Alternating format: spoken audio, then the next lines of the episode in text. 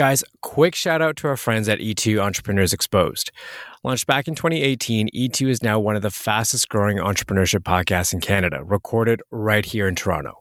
Check out one of the latest episodes with Second Closet's Mark Eng, or dive into some past interviews with folks like Bruce Linton of Canopy Growth, Skip the Dishes co founder Jeff Adamson, Mike Gettis of Endy, and others. You can listen wherever you get your podcasts. Just search for E2 Entrepreneurs Exposed psychedelics have that potential to not only treat the sick, they actually have the potential to better the well. And uh, if we all kind of lift ourselves up from the people who are doing the best to the people who are doing the worst, we're all going to benefit from it.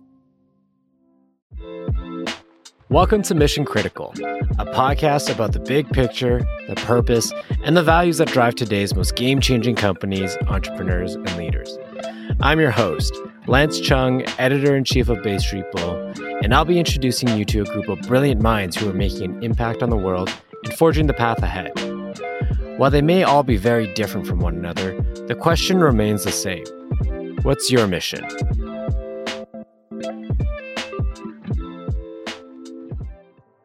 What comes to mind when you think about psychedelics?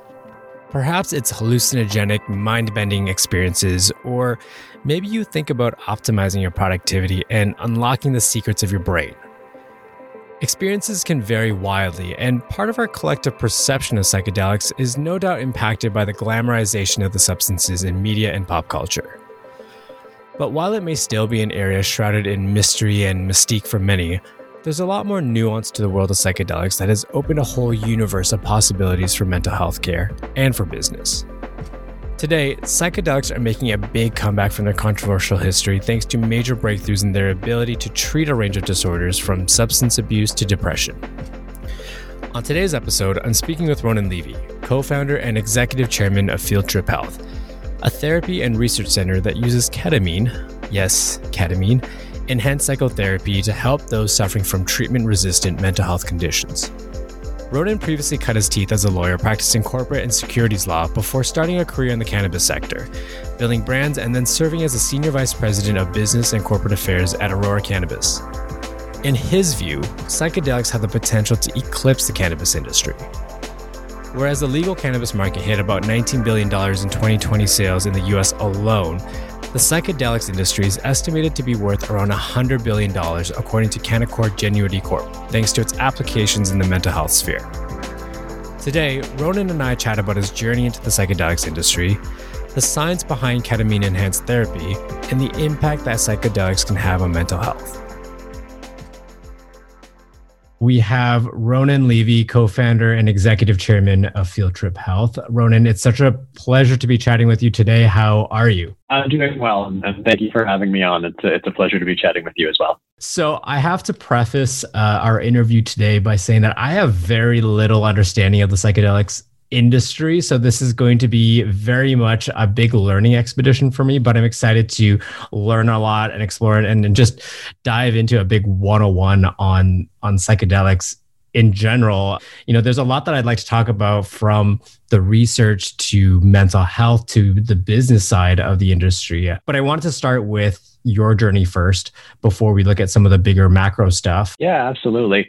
So my journey briefly is I'm I'm a recovered lawyer. I, I started my career on on Bay Street working at Blake's doing corporate and securities law, but realized that I was uh, as one partner there described me much too creative to be a lawyer, and so I set off uh, working at various different in-house roles uh, before making the leap to entrepreneurship back in 2011 when I op- opened my first company. Never had aspirations of running that long term, so continued doing some freelance legal work with working with startups where I met uh, Joseph Del Moral, who's the CEO of Field Trip, uh, and Hannan Fleiman, who's our president, and we joined forces and started uh, two sister companies, one called Canadian Cannabis Clinics, one called CanvasRx, which grew to be the largest provider of cannabis specialized medical services in Canada. We had 30 locations across Canada and sold that to Aurora Cannabis, uh, which was their first acquisition, took active roles within Aurora and helped that company scale from, you know, just having a license to be wanting being one of the largest global producers of medical and I guess adult use cannabis in the world.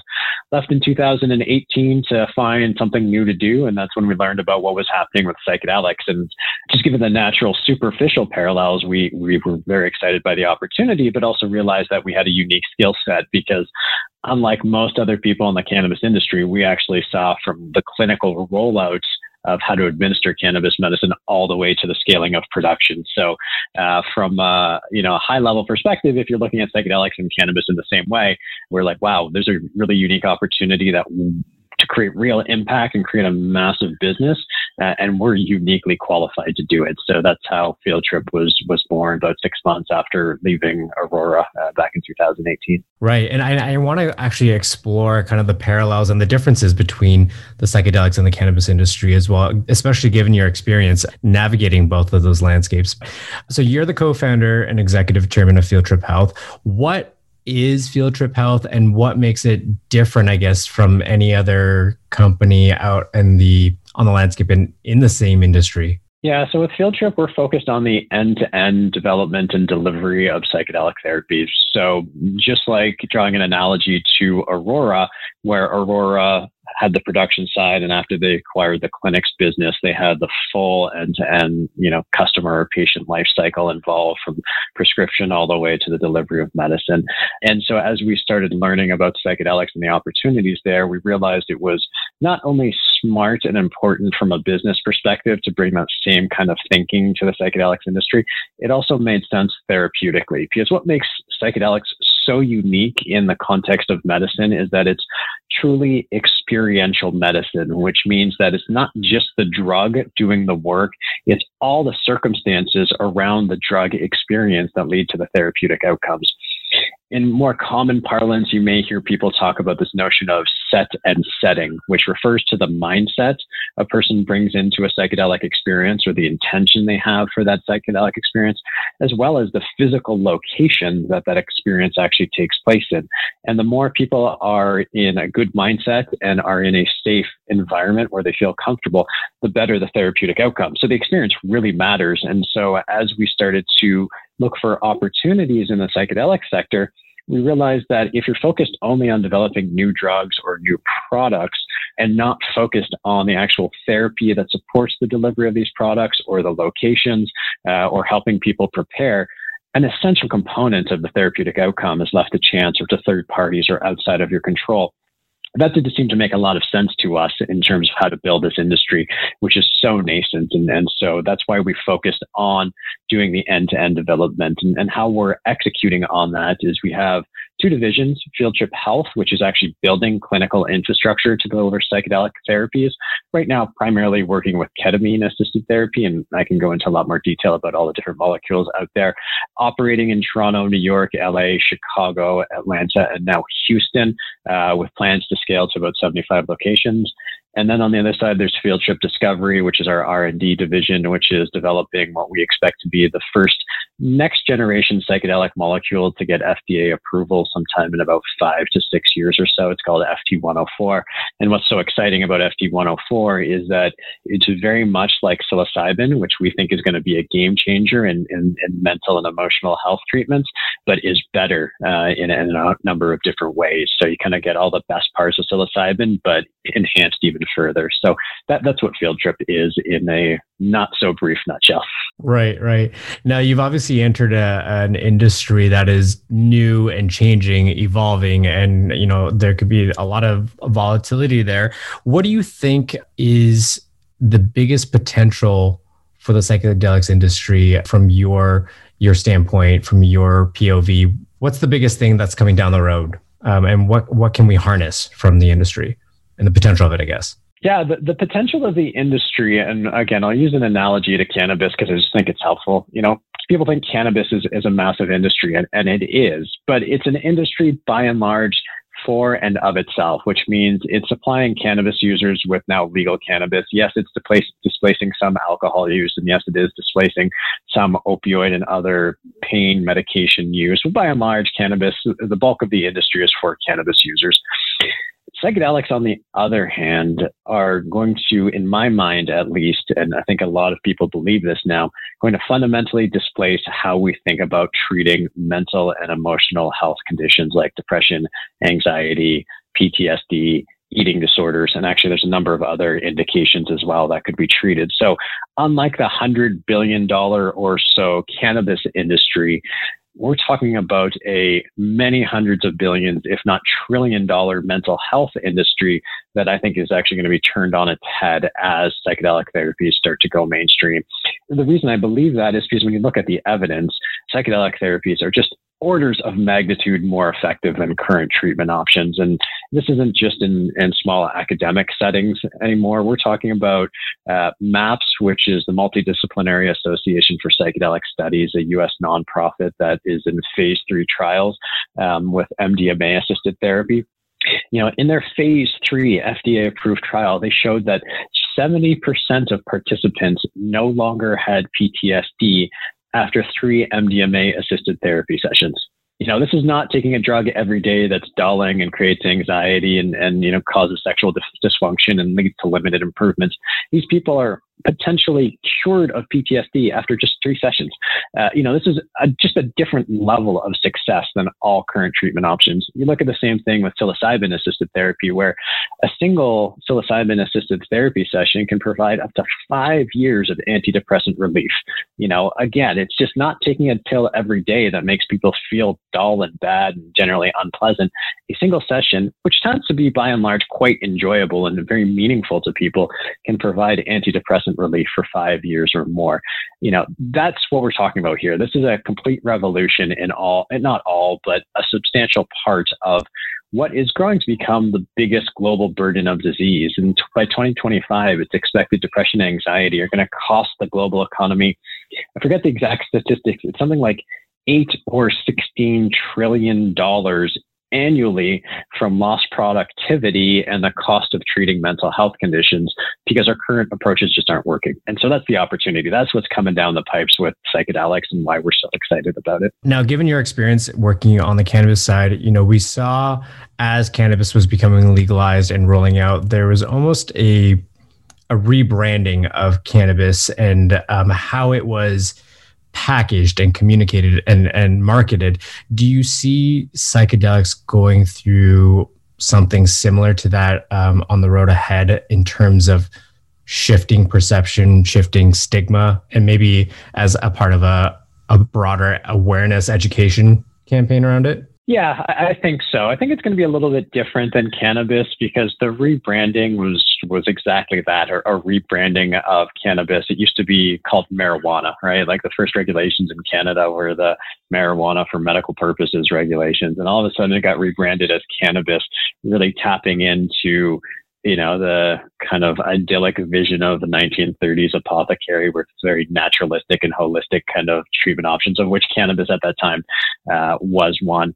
With psychedelics, the the rebranding is not going to come from a concerted marketing effort. The data is going to speak for itself, right? Um, so even though there's still a long way to go, in fact, we just commissioned a, a survey for Canada and the U.S. It's just like assessing people's knowledge and awareness of, of psychedelics as well as their broader mental health, which we'll be talking about uh, in the next couple of weeks. But most people aren't familiar with psychedelics. Most people still hold the stigmas associated with them, which are almost entirely false. You know, if you went to high school sometime in the same era as I did, you probably learned about all the dangers of, of drugs and remember that, uh, you know, winners don't do drugs or dare not to do drugs ad where they fry the egg, you know, and compare it to your brain. almost all of that is BS, like straight up BS. We know that psychedelics like uh, psilocybin and LSD are, are non-addictive. In fact, they're anti-addictive in many respects and can help people break alcohol addictions and tobacco addictions. Also, virtually impossible to overdose on psilocybin or LSD. You know, there was a one case study where a woman, I think, took 250 times a normal dose of LSD and she was sick for a couple of days, no doubt, but she was totally fine afterwards. And in fact, reported that it cured her bipolar disorder. So we're talk- talking about drugs that are safe physically, as well as the concerns around mental health and, and the bad trip and, and, and all that kind of stuff. It's not that bad trips can't happen. It's not that pat- people don't have bad experiences. That is definitely possible. The likelihood of someone doing something absolutely absurd, like jumping out of a building because they're high on LSD, is very low, but it's even lower and virtually non-existent when we talk about in a therapeutic context, when you're going to have a doctor and or a therapist present to control the circumstances. So the risk of a bad trip or people doing something uh, untowards on psychedelics is, is, is really low. So when you look at the evidence around their efficacy and you look at the safety of this, then you just kind of got to let the data speak for itself and, and the rebranding is going to happen all by itself. And, and we don't have to make such a concerted business effort to do so.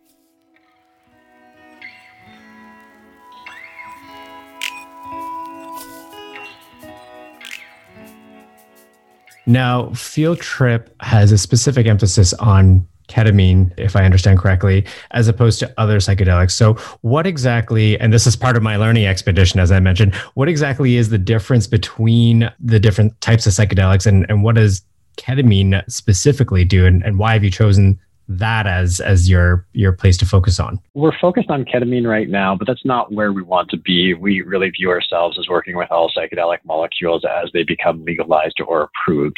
The reason we're working with ketamine right now is because it's an FDA and Health Canada approved drug approved for the use as an anesthetic, but in fact, much of the psychedelic renaissance that we're experiencing right now was born out of the fact that a, a number of researchers and doctors noticed that when they provided ketamine as an anesthetic to their patients, as a, as a painkiller or you know as a general anesthetic for surgery, those people also reported that their mental health improved substantially after having it administered as an anesthetic. And so the research started looking into could ketamine be used as a mental health treatment? And in fact, it can. In fact, it was so successful that the former director of the National Institute of Mental Health in the US, Dr. Tom Insel, reported that ketamine was one of the most important breakthroughs in the tr- treatment of depression in decades. So it's just a very effective drug and it's available right now. And it's a very psychedelic drug, even though it's not classically known as a psychedelic. Uh, you have a very psychedelic experience when you have a sub anesthetic dose of, of ketamine. People report having very pleasant out of body experiences. They're able to revisit past traumas or past experiences that are maybe buried in their subconscious or they're just not willing to engage with when they're not on ketamine, that they can go there and, and experience that. And, and that's in part uh, what leads to these really amazing outcomes that we see with ketamine as, as well as the other psychedelics. The evidence around the other psychedelics like MDMA and psilocybin is, is better than what we're seeing with ketamine, without doubt, but the results on ketamine are, are still very fantastic relative to just antidepressants. So, why are we working with ketamine? The, the short answer is because it's legal and we can do it now, but we're very much positioning ourselves to work with MDMA and psilocybin, as well as new molecules like FT104, which we're developing uh, Uh, right now as they come to market through regulatory or, legal approvals. So, if I walk in through the doors of one of your offices, or in pandemic times, I give you a call or something or make an appointment, what would categorize me as a good or not a good candidate for, I guess, the treatments that are offered? Yeah. So, if you think about psychedelic therapies as being like conventional talk therapy, but supercharged with the psychedelic molecule, it's easy to understand why psychedelic therapies can actually be very meaningful and constructive across a wide variety of mental health conditions.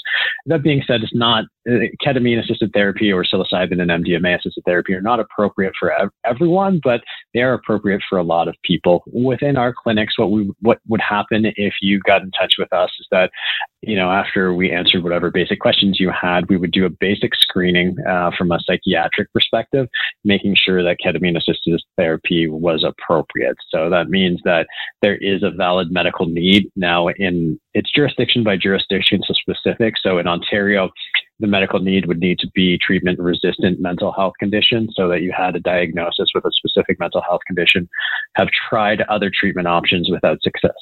In other jurisdictions, like in California, the requirements aren't so high. So as long as you kind of met the requirements of having some sort of adjustment disorder or just going through a hard time or you know in the in the modern language that the New York Times is is promoting right now the the feeling of languishing in the pandemic that would be sufficient need.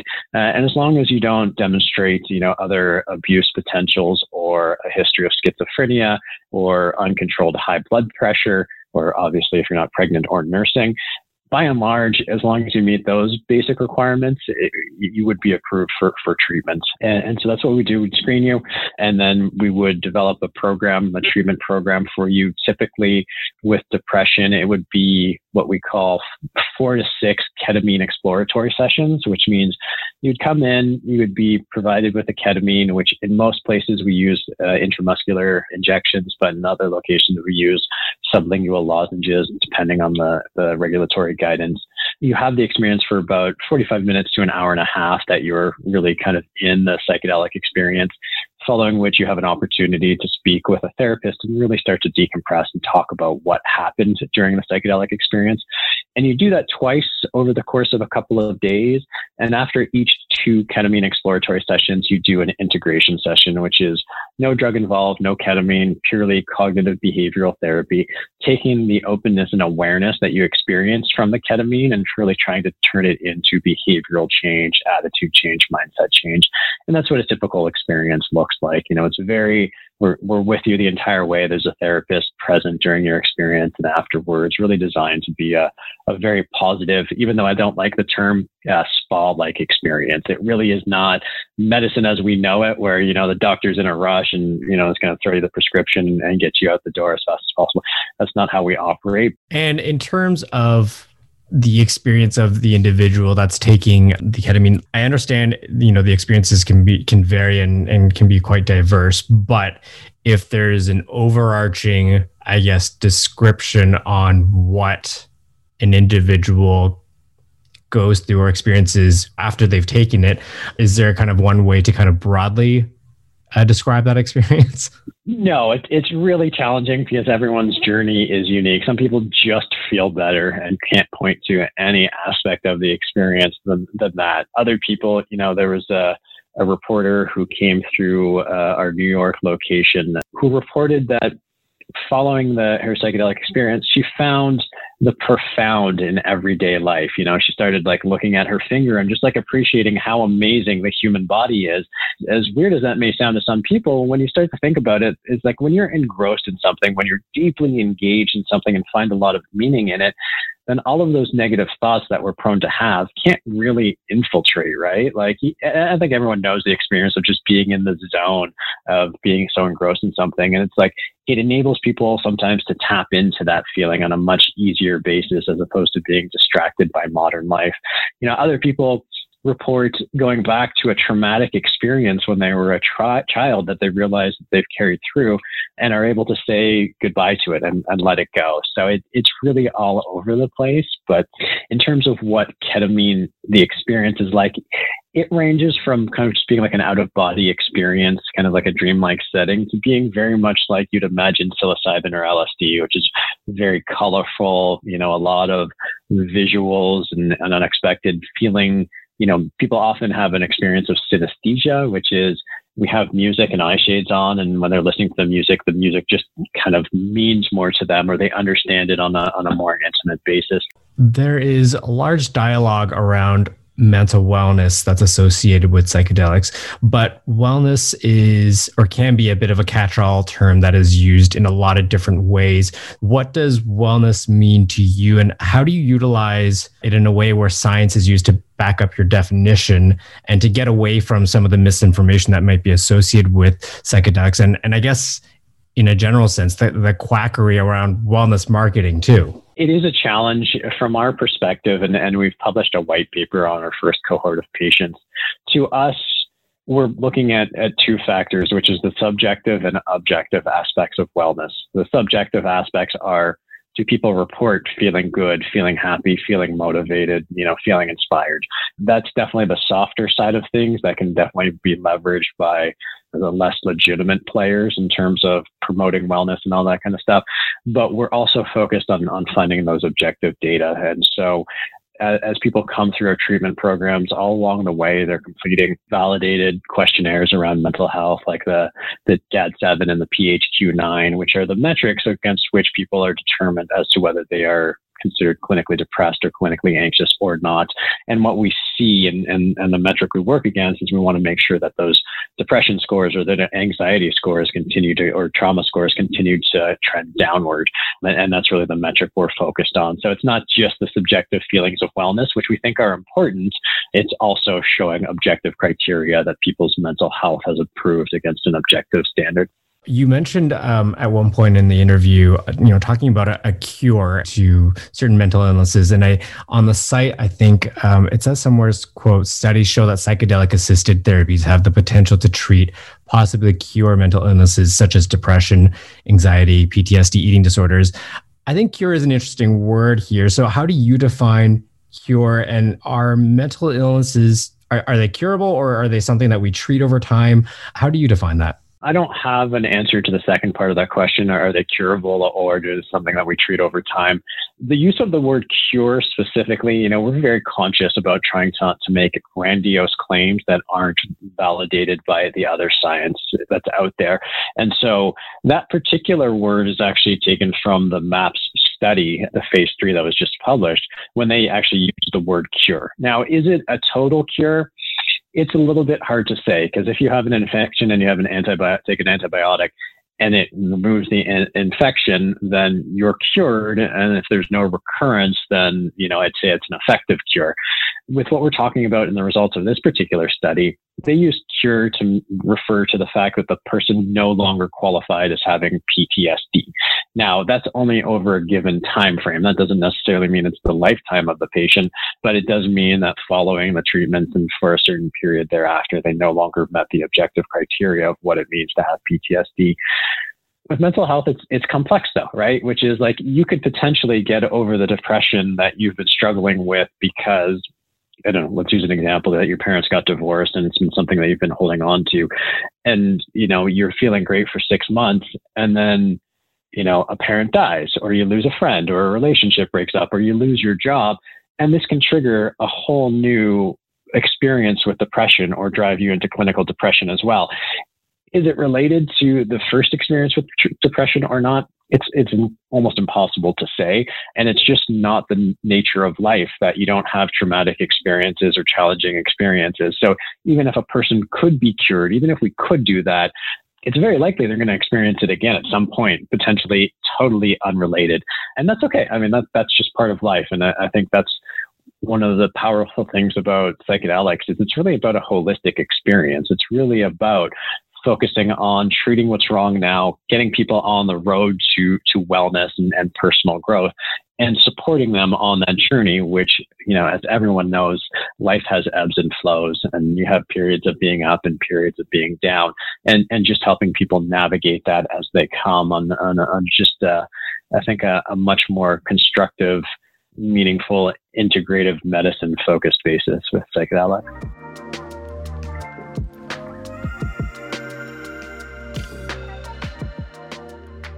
Now, from your point of view, what would you say is the most exciting research or the research that has you the most excited that's coming out uh, right now or has come out recently? It's the MDMA assisted therapy study, uh, phase three clinical trials that were just completed by MAPS. It was their first phase three trial. And, and the data I just mentioned that 70% of the participants who, on average, had chronic severe PTSD for 14 years were quote unquote cured of PTSD, at least for a period of time following treatment. You know, that you can't help but get excited about this kind of stuff because up until this point, the standard of care was really about a 30% improvement in symptoms. Could we make you 30% better? Whereas here we're talking about 70% of people being cured the interesting thing is a lot of the evidence around psilocybin assisted therapy not only shows it to be very effective, there was one study out of NYU that suggested uh, a, a, single psilocybin assisted therapy session could provide antidepressant effects for five years or more. Other studies have shown, one in particular looking at uh, tobacco use disorder or smoking addiction, that found that something like 80% of participants reported a significant decline in their consumption of tobacco, which was the statistically meaningful endpoint, you know, as an addiction study. But something like 75 or 85% of them reported that that experience with psilocybin was one of the most ex- meaningful experiences of their lives, uh, up there with the birth of a child or, or the wedding or something along those lines. And so what we're seeing is not only does it sort of deal with the neurochemistry, it gives, it just reframes people's attitudes towards life and what's important. And, and so it's this really nice blend between objective hard science and, and the more intangible subjective science of psychology, both working in conjunction to lead to these, these really exciting outcomes. Right. Now, what would you say are some of the bigger misconceptions around the industry and psychedelics in general? And what are the bigger hurdles that the industry needs to overcome in order to make progress? A couple of misconceptions. A, most people, at least when they look at it from an investment perspective, immediately say, well, what's the use of, say, psilocybin relative to cannabis in the illicit market? And they try to measure the market according to that size, which is not appropriate, as I mentioned before. We're talking about true mental health treatments that are validated by objective data, displacing the existing mental health market, which in the US alone is estimated to be $250 billion. So the analogies to, to cannabis should be dispelled. There are some instructive things to take from the emergence of the cannabis industry, but trying to compare them apples to apples in market size is not one of them. The second thing I think that needs to be displaced is just the things we learned in high school about this, the risks around psychedelics and psychedelic therapies. We're fortunate though that the evidence is so persuasive. I like to say that stigma can't survive in the face of data. And so as more and more data comes out and it's, and and it's just more persuasive data than we see with cannabis because this is being being done in FDA controlled trials. They're just more rigorous studies than you get in a typical academic study. So those are the two biggest things, but I think they'll change quickly. Now, there's a little bit of a um, glamorization around psychedelics and microdosing, whether that's in Hollywood or in uh, tech startup circles, and you know maybe anecdotal evidence that talks a lot about becoming more creative or productive. Do things like that help or hinder the progress of the industry and the language and the conversations and the dialogue that we're having around psychedelics? It's a good question. The evidence around microdosing isn't there yet. Unlike the macrodosing, the large doses supported by a therapist, the evidence is quite persuasive.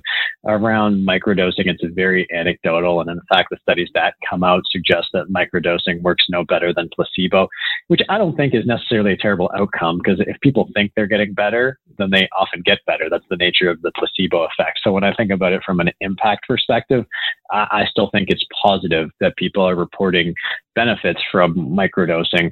By and large, I mean, again, there's not, there's also not the evidence around whether long-term microdosing creates any other kind of risk. So that's one thing that people should be sensitive to where things stand right now, I think it's all positive. I think more people are reporting that they're having positive experience with psychedelics and, and, using them constructively, and it's enhancing the quality of their lives in many ways. I think that's good. I think where it becomes bad is what we saw happen with CBD as a product, where CBD, I used to describe it as the new Frank's Red Hot because people were putting that shit in everything. uh, you know, and as soon as you see, like, I, I, saw clothing being manufactured with CBD infused in it, at a oh certain oh point, it, it kind of jumps the shark, right? We're, we're not there yet. And I think the psychedelics industry is pro- approaching this a little bit more thoughtfully, but it could turn that way. You know, going back to your last question, it's like, what are the, some of the biggest misconceptions? One of the misconceptions is the power of microdosing. Again, I, you know, I, I, it's just the evidence isn't there. I'm not going to say it doesn't work, but uh, the anecdotal reports and what objective data does exist don't line up at least yet. Yeah.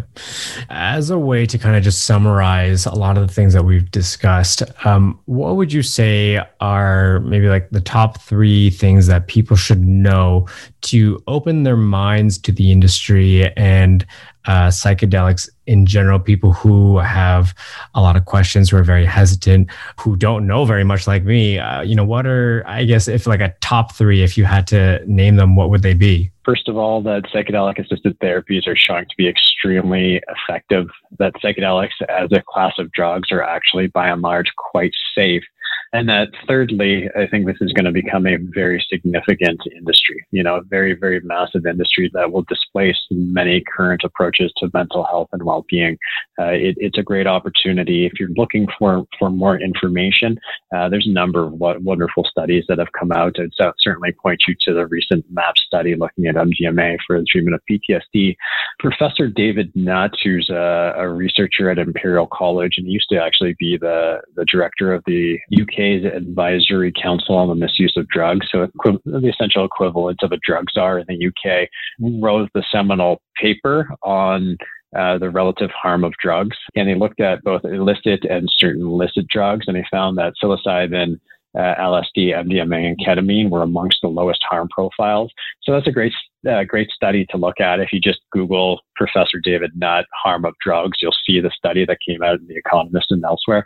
That's a great place to look uh, to try and understand. But at the end of the day, it's it's really easy to find some of the objective data that's out there with a, a few simple Google searches. Certainly, there's resources on our website, uh, which is fieldtriphealth.com, and then speak to the physicians and the therapists working in the industry. And, and certainly, we're happy to connect you with people to get an understanding of what exactly is happening. Now, uh, we're we have our podcast that focuses on mission driven companies and, and companies and leaders that make their decisions or dictate their decisions by their values and their purpose. So, what would you say is your mission at the end of the day as a company and as an individual? Yeah, that's something that we're continuing to refine and revise as, as we continue to grow and understand how, you know, we work as a company. But right now, our, our mission is to bring the world to life through psychedelics and psychedelic assisted therapies, which is to say that we haven't talked about this very much, but beyond just the capacity of psychedelics to treat these mental health conditions,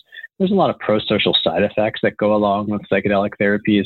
You know, reports of increased creativity. While we don't see that in microdosing per se, we do definitely see that when people do large therapeutic doses, increases in empathy, increases in openness to other people's viewpoints, which is probably something we need a lot more in this world right now increased regard for the planet, all of these really wonderful characteristics that I think everyone would say would be good if we had more of.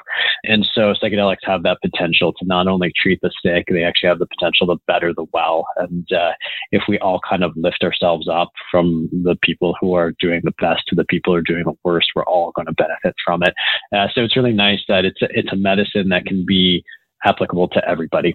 Um, my personal mission, and you know, what's interesting to me is less about psychedelics and what psychedelics open people up to. You know, I think a springboard to people getting more in touch with their emotions, understanding who they are, what motivates them, you know, what their triggers are, all this kind of stuff. I think is going to do a lot for addressing a lot of the ills in the world. You know, so people can come to whatever they're doing, really grounded in, in confidence and a sense of self worth and, and self love. You don't need psychedelics to do that. There are a number of modalities to get there. Psychedelics, I think, are just an amazing springboard because I think they're going to open up a lot of conversations to a lot of you know, I use the archetype of a, you know, a man in, in the Midwest US who would probably never think about going to a, talk to a therapist about his feelings, but maybe inclined to say, yeah, I'd, I'd give psychedelics a try.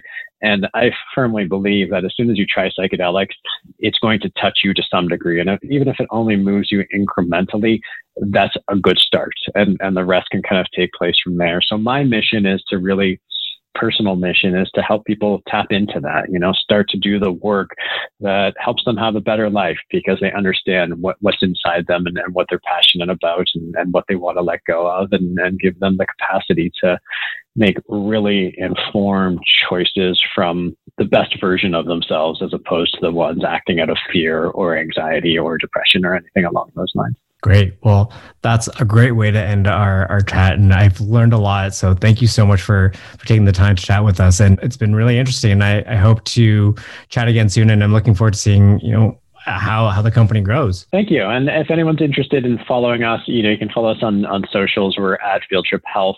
Uh, we are currently listed on the Canadian Securities Exchange, or ticker is FTRP, or on the OTC FTRPF. And you know, we're actively looking towards uh, uplisting to more senior exchanges and possible listings in the U.S. as well. So, lots of exciting stuff on the horizon for Field Trip for anyone who's interested in it from an investing perspective. Great. Well, thanks so much, Ronan. Enjoy the rest of your day, and uh, we'll chat soon. Thanks. Thank you so much for the opportunity. I've appreciated it. Before the pandemic, about one in five Canadians experienced some sort of mental health issue. Today, that number is up to one in four, according to Mental Health Research Canada, with self reported levels of anxiety and depression now at their highest. Underscored by science, psychedelics have the potential to have a major impact on mental health disorders, opening the doors to a future of incredible possibilities. Thanks to people like Ronan and his team at Field Trip Health, we're one step closer to achieving that reality and a healthier, happier future. If you enjoyed this episode, we'd appreciate it if you left a review on Apple Podcasts so we can get the word out. To keep up to date, subscribe to our podcast on Spotify, Apple Podcasts, or anywhere else you listen to podcasts. Thanks for tuning in. Until next time, ask yourself what's your mission?